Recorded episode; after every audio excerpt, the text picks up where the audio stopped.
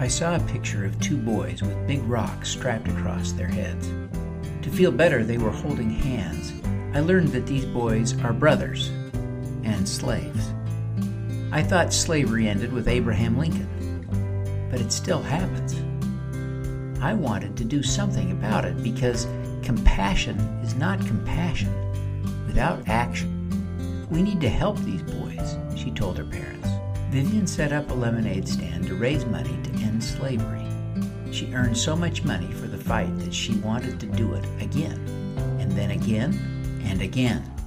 I want to help a lot of these kids. I want to raise a whole hundred thousand dollars. Then Vivienne hit upon a new pricing strategy why not let people pay what's in their hearts?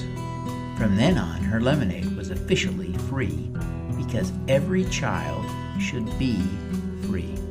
The average amount collected for the lemonade jumped from $2 to $18 per cup.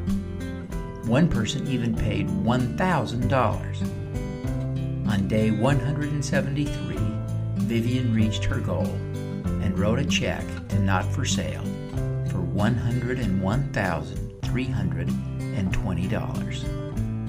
You don't have to be bigger powerful to change the world. You can be just like me.